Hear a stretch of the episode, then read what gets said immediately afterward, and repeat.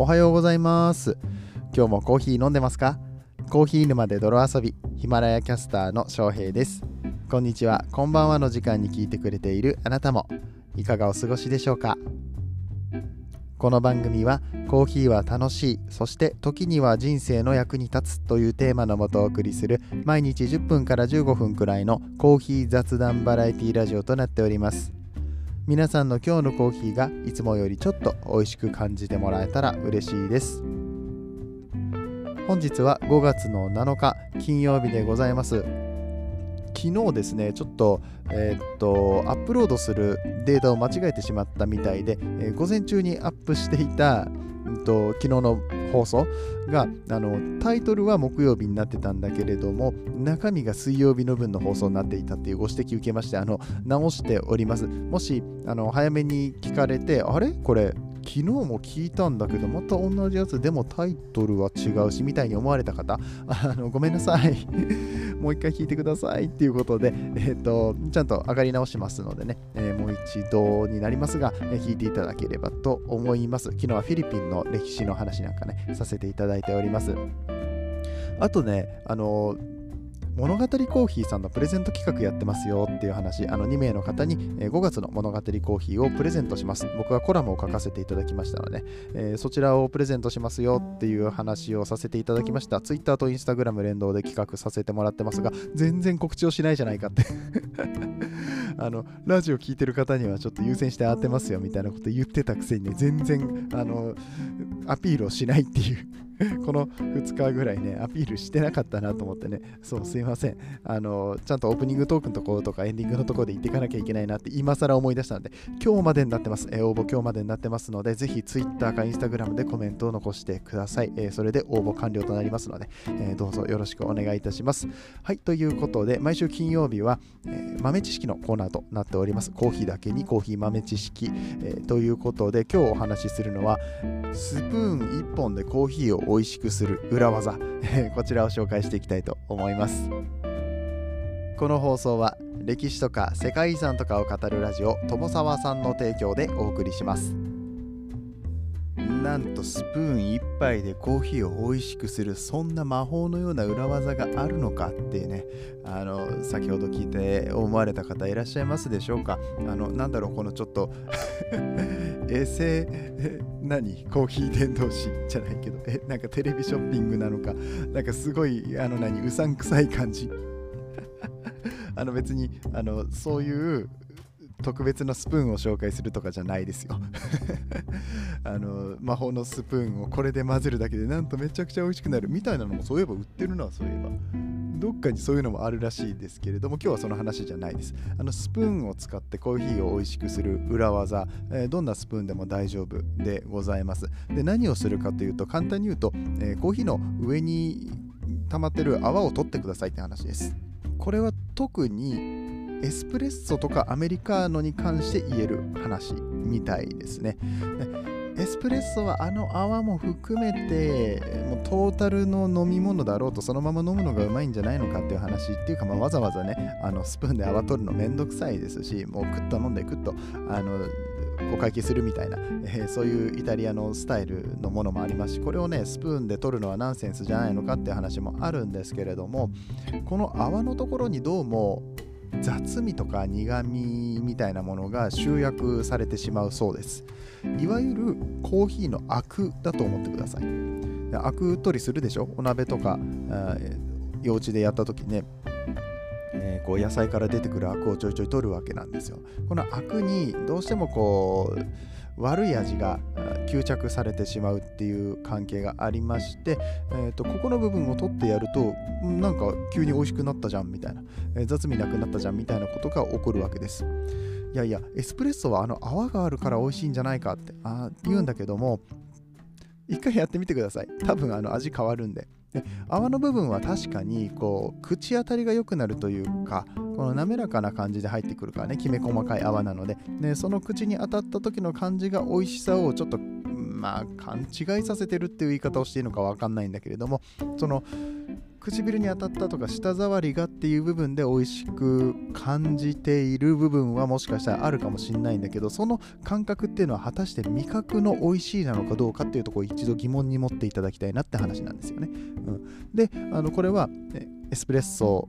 だけではなくて、まあ、どっちかっていうとアメリカーノでこれやるといいんじゃないかなっていう話なんです。エスプレッソはさっき言った通り、まあ、そのまま飲むものというか、えー、そこに砂糖を浮かべてこうちょっと混ぜてみたいなあれがいいんじゃないかっていうのはあるんだけれどもアメリカーノ別にこの上の泡いらないですよね。そうそうそうドリップコーヒーとアメリカーノの見分け方っていうかパッと出てきた時に上のところに表面に泡が浮いてたりすると、まあ、アメリカーノだったりとかコーヒーマシンで入れたコーヒーとかもねちょっとそういうういうアメリカのっぽい感じで出てくるものもあります。よく会社とかに備え付けられているような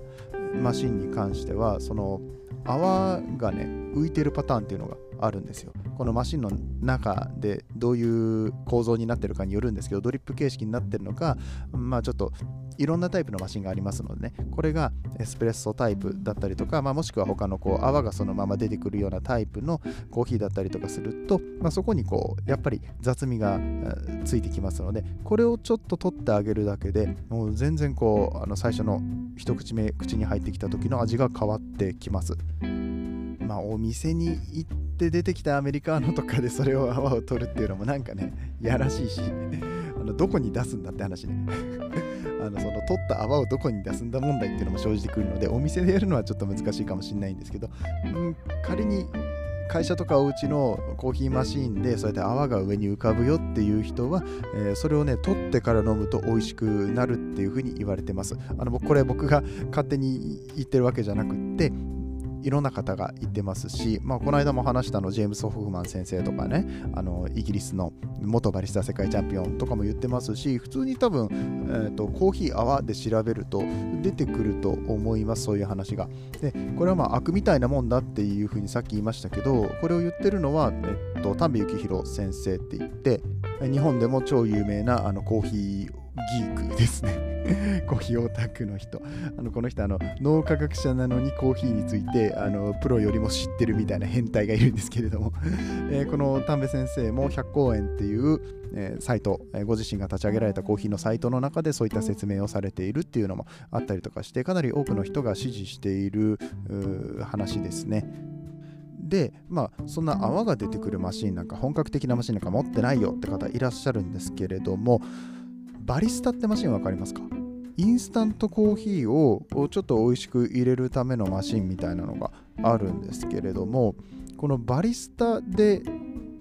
最近のバリスタに関してですね昔のバリスタはそんなことなかったんだけど一時期から泡がしっかり立ちますよ、まあ、クレマって言うんですけどこのクレマがしっかり立つ、えー、バリスタのマシンを作りました。もう最新のマシンも美味しく召し上がっていただくためにこの泡がたっぷりみたいな感じのを書いてるんですけどこの泡は美味しいのか美味しくないのかあのまあ、最終的には、まあ、よく言いますけど嗜好品なのでお好きなように飲んでいただければいいしと泡が美味しいという方もいらっしゃるんですけれどもこの泡があるかないかでかなり味が変わってくるってことをもうぜひあの知っていただきたい。だからインスタントコーヒーのマシンだったりとかもしくはまあ普段のインスタントコーヒーでもそうですよ。上にちょっと泡残るでしょ。う多少たりとも出てくるとは思うんですね。二酸化炭素とこの熱が反応して、うん、でここの泡を取り除いてあげるだけでちょっと美味しくなったたりとかするので、えー、まずスプーンでね取るだけですから、まあ、ご自身がもしかしたらいやいや泡があった方が美味しいよって思うかもしれないんだけれども試してみる価値はあると思いませんか？だってスプーン1本ですよ。スプーンでちょっとまあ手間は手間ですけどあのちょっと泡を取り除いてあげるだけであれなんか美味しいじゃんこれ。みたいなこともあり得るわけです。ぜひ一度お試しいただきたいなというところで、あ、っていうかね、家で、えーと、ドリップコーヒーしか入れないよっていう方に関しましては、あのドリップ終わった後、もしくはこう入れた時に上の方に泡出ますよね。このドリップコーヒーの場合は、えっと、コーヒー豆とペーパー、あのペーパーの方に座れるというよりも、あれかな、あのコーヒー豆の上にちょっと泡が残ることがあると思うんですね。普通に入れ終わった後に泡が上の方にこうポツポツと残ってる。結構深入りのコーヒーとかだとそういうこと残ってることがあると思うんですけれどもその泡食べてみてください。多分美味しくないと思います。泡だけ食べたら。つまりはそれが乗っかってるコーヒーっていうのは、まあ、まあ、トータルで考えて美味しいって感じるか感じないかはあなた次第だけれども、泡自体は多分美味しくないよっていうような話なんで、はい、あのー、その上の部分だけすくってね、食べてみてください。はい、みたいな感じで、あのスプーン1本でね、簡単にできることですので、えー、もしよかったらやってみていただけたらなと思います。今日の話が面白かったよと思っていただけた方、えー、ぜひ、えー、いいねボタン、そしてコメント、えー、チャンネルの SNS 上でのシェアなど、え、していただけると嬉しく思います。今日初めて聞いたよって方は、ぜひフォローボタンをね、押していただけると、あのまた毎日、えー、毎朝配信しておりますので、えー、ぜひぜひこの役に立つ情報はね、えー、届けていきたいなと思ってますから、コーヒー好きでしたら、えー、引き続き聞いてくださると嬉しく思います。それではここからはコメント返しのコーナーです。コーヒー沼で泥遊びではいただいたコメントにすべて声でお返事をしております。ぜひぜひラジオのお便りのような感覚で質問、クレーム、愚痴、感想、何でも結構でございます。えー、コメントを残していただけると、えー、こうやってね、え、コメントとお話、えなんで僕のおしゃべりで、えこうコミュニケーションが取れる。リスナーさんとのコミュニケーションが取れるっていうのは素晴らしいシステムとなっておりますので、自分で言う えー、まあ、そんな感じでやっていきたいと思います。えー、とではでは、えー、昨日のいただいたコメントにお返事をしていきます。昨日はフィリピンのコーヒーの歴史ってお話をしたんですけれども、えー、こちらコメントをいただきましたのは仙台のコーヒー焙煎所から田中さんですね。えー、田中さんも、えー、同じヒマラヤ、そしてあとスタンド FM っていうね、プラットフォームで、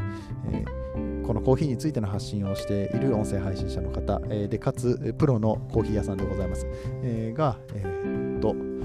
コメントをくださってるのが、えー、そのブレンドされた生豆からリベリカだけ取り出してイカワで焼いてみたいです。